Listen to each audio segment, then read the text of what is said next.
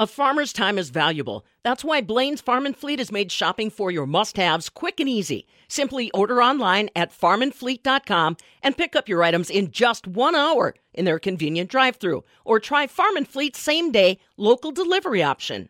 If you've been following the news at MidwestFarmReport.com, you probably have heard about the latest court decision that is again putting the wolf back on the endangered species list. The gray wolves have turned in to be a pretty big challenge for a lot of Wisconsin farmers and rural landowners. Joining us is Tyler Wenzlaff, who's uh, the Legislative Affairs, Government Affairs Coordinator for the Wisconsin Farm Bureau Federation, one of the first groups to speak out after this latest judicial ruling. Honest to goodness, Tyler, I forget how long we've actually been in the court trying to get the gray wolf off the endangered species list. Yeah, this is a revolving record that we've all danced to before.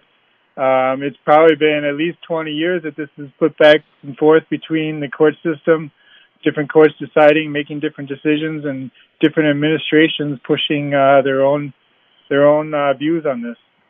Tell people, help people better understand why Wisconsin st- stays so engaged in this conversation and actually felt some measure of relief when the gray wolves were temporarily removed from the endangered species list. They are a problem for a lot of farmers and landowners. It, it no doubt about it. Uh, you know, we've all heard the stories about, uh, you know, the the slaughtering of, of, livestock by packs of wolves that are in northern Wisconsin, but it, it goes beyond that. It's not just the the act itself but it goes to the mental health of the farmers, the long-term viability of their farms. Um, without a wolf hunt, we have to remember that uh, the depredation payments are not made on a timely basis, and so those end up uh, coming in much later, which uh, hurts the farmers. But then, you know, we've had stories of farmers who their mental health is severely um, deprived when this happens. They have uh, they have trouble going away from their farm, getting away from it because they're worried. You know, when they come back, uh, is their flock still going to be there? Is there are there is their herd still going to be there, or is you know are they going to be strewn throughout the pasture? So it's really something that um, eats away at at our members and is not just a, a financial issue, but also a mental health issue. Well, and you make a good point. I've heard stories from farmers that are basically standing there watching their livestock be killed by wolves because it is against the law for them to defend those animals.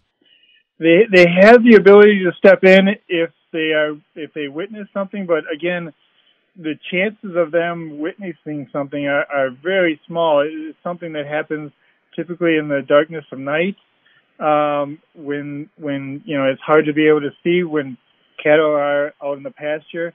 Um, it's just it's it's a very difficult situation, and you know we have a, a group of, of wolf proponents that that feel that non-lethal methods are available to farmers. That this this is something that they can use, but honestly, it, it just pushes the problem down the road.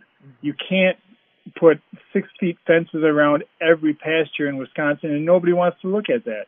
You can't put bells and whistles on every fence post throughout the state. It just isn't going to work. Let's talk a little bit. Has anybody ever equated the financial damages on this? Tyler, you mentioned about some of the indemnity payments that might come back for producers that are actually losing livestock. Like you said, it doesn't help the mental toll, but have we done any financial tallies on what we lose? There, there really isn't concrete numbers. You can put a number to the livestock that we lose, the, the payments that are made. But it goes beyond that when you have a loss of uh, supply from those that from the, the cows that have been uh, chased around the pasture. Um, you know, those are the numbers that you can't you can't get. and, in the mental health that goes along with it, you, you just can't put a dollar amount to those things. So, what do we think is going to be next, Tyler? Obviously, Wisconsin uh, wants to continue the conversation. We're talking with Tyler Wenzlaff, Director of Government Relations for the Wisconsin Farm Bureau Federation. Again, U.S. District Court has put the gray wolves back on the endangered species list. So, what do you see unfolding next? Like I said, I know the conversation's likely to continue. It is, and it won't stop here today. Um, we've got a, we've got farmers here that are angry They want action, and and it's time to put a stop to the broken records that are going on and, and the punting of this by not only the judicial system but but Congress. We have a carve out from the endangered species list for the Rocky Mountain branch of wolves. It's it's time to look at maybe a, a legislative fix to this, and we have uh, legislators, both U.S. senators uh, Baldwin and Johnson, who have publicly stated the support for removing the wolves from the endangered species list, and now we have a congressman, uh, Congressman Tiffany, who um, has made this a, a, a priority when he was in the state legislature, and I think it might be time for uh, a champion to pick this up within the House and, and run with this. You know, though we have to understand they could face major whiplash, major backlash, uh, because this effort to keep the gray wolf on the endangered species list well funded with uh, animal rights groups. You're exactly right, Pam.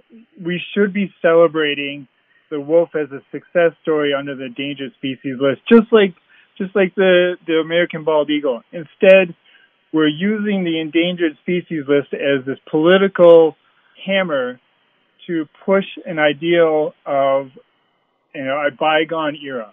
Wolves definitely belong in the landscape. There's no doubt about that. But they are not going to populate 90% of their habitat like like they used to. It's just not possible anymore. The habitat is not there. The the food is not there.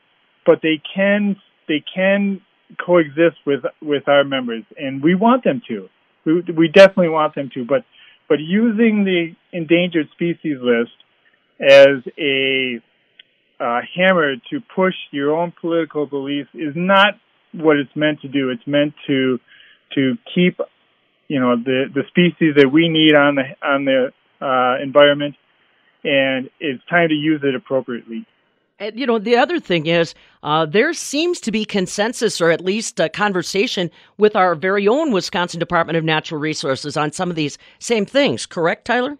Yeah, we've we've had conversations with them about you know the need to to maintain a a working relationship with the DNR and and having the wolf uh, as a coexistence on on the habitat with our members, and we definitely need that to move forward and we have a great working relationship with the DNR. We we had a representative that uh, served on both uh, Wolf committees, the the quota committee and also the state management committee.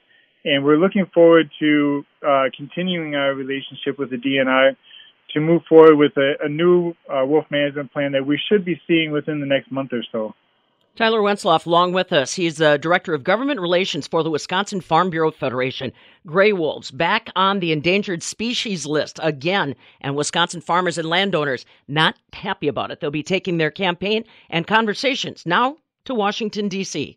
From the southern end of the world's longest barn in Madison, I'm Farm Director Pam Jahnke.